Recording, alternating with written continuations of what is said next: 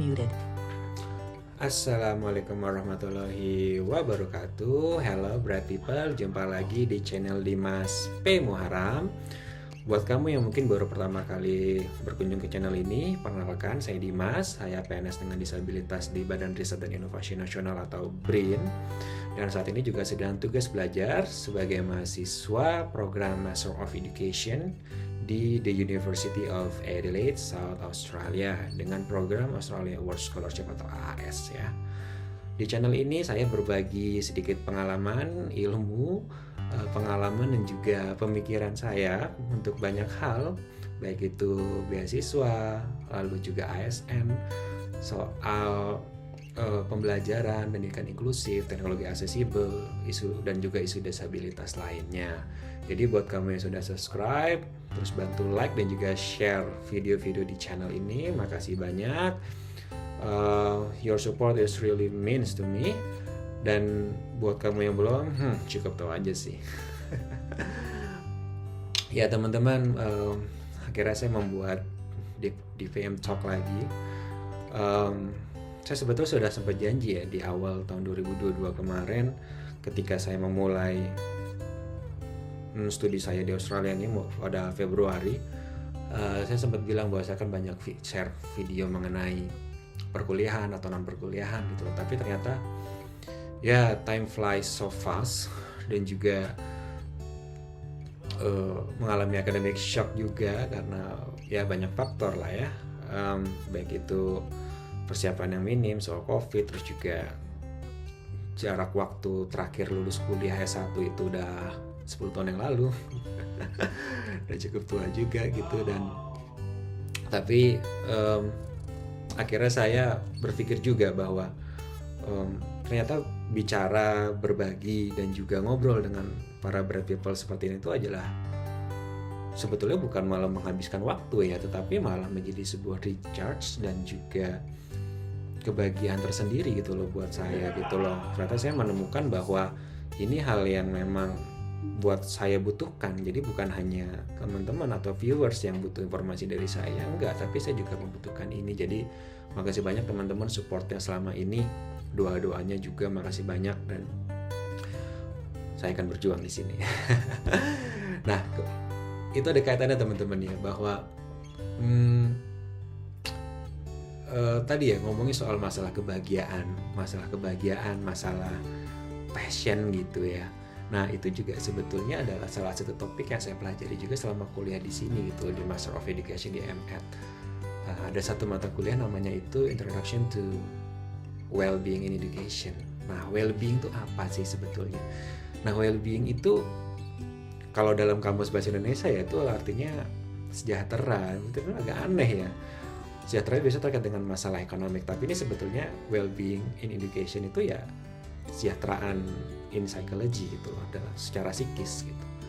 Yang sebetulnya itu pasti kita butuhkan semuanya ya baik kita sebagai pelajar sebagai mahasiswa atau sebagai guru dan juga sebagai yang kita lah pada umumnya pekerja misalnya gitu bahwa kita membutuhkan well-being itu karena dari definisi yang saya dapatkan well-being itu apa sih? Well-being itu bukan hanya soal kebahagiaan atau masalah kesehatan mental atau mental health tetapi juga bagaimana kita itu bisa lebih produktif tetap produktif bagaimana kita tuh bisa coping atau mengatasi kesulitan yang kita hadapi gitu ya.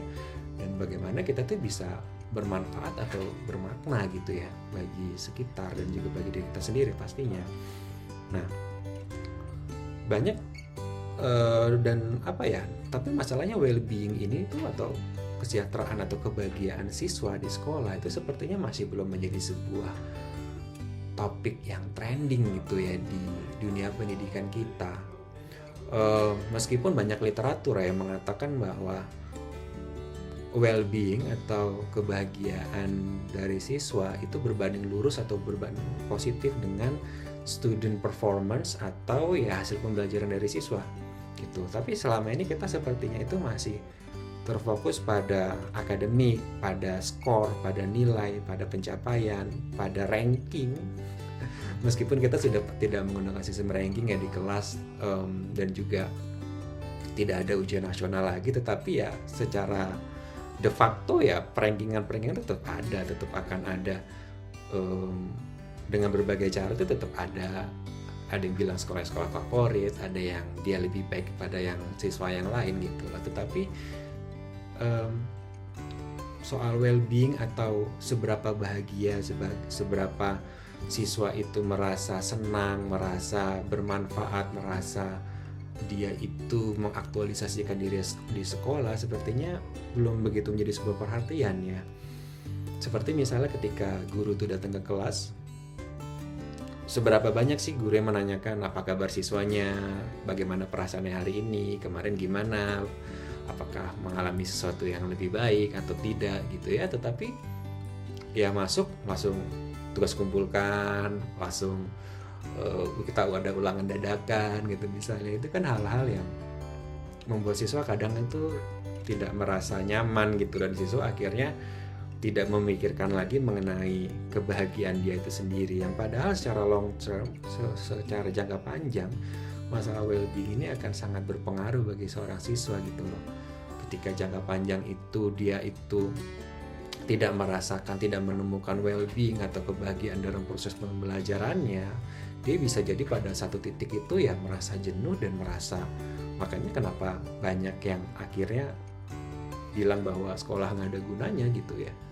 Seolah hanya mencari ijazah gitu ya mungkin karena itu salah satu sebuah kritik juga gitu ya bagi sistem pendidikan kita bahwa kita mungkin belum begitu memperhatikan mengenai kesejahteraan dari siswa ini sendiri.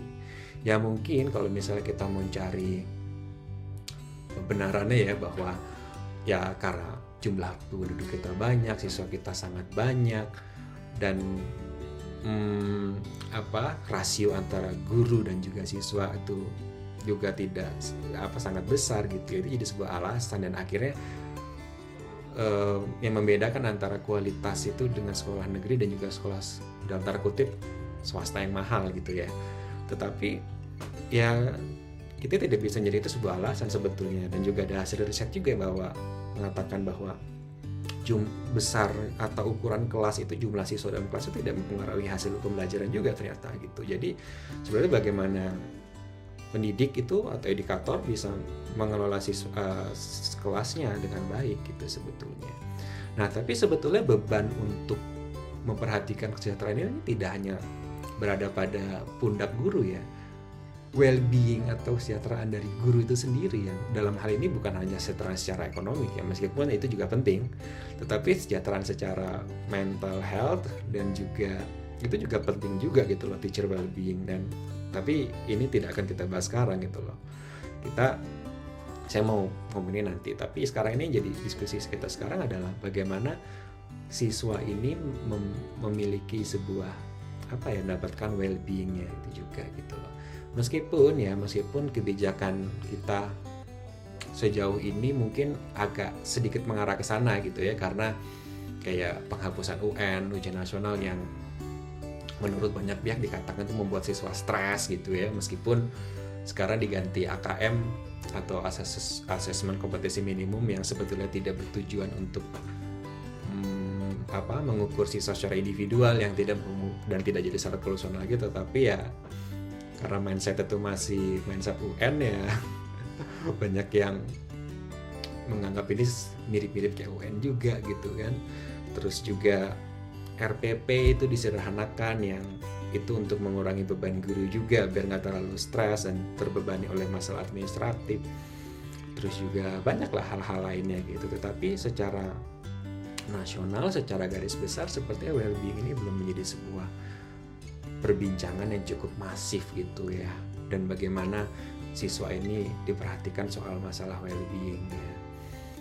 Dan ini juga siswa juga perlu tahu gitu loh bahwa well-being ini tidak hanya menjadi sesuatu yang uh, begitu saja tetapi perlu dibuatkan semacam program gitu ya program bahwa memang siswa itu paham bahwa well-being mereka itu diperhatikan dan mereka tuh pada akhirnya akan mengalami sesuatu yang dinamakan itu sense of belonging atau perasaan memiliki atau adanya connectedness atau adanya keterhubungan dia dengan sekolah, dengan staff, dengan guru dan juga teman-temannya gitu. Dan itu akan membuat siswa itu menjadi lebih nyaman lagi, menjadi lebih nyaman, jadi suka dengan sekolah dan akhirnya mendapatkan pembelajaran itu yang memang mendapatkan makna dari pembelajaran yang meaningful learning lah istilahnya gitu ya.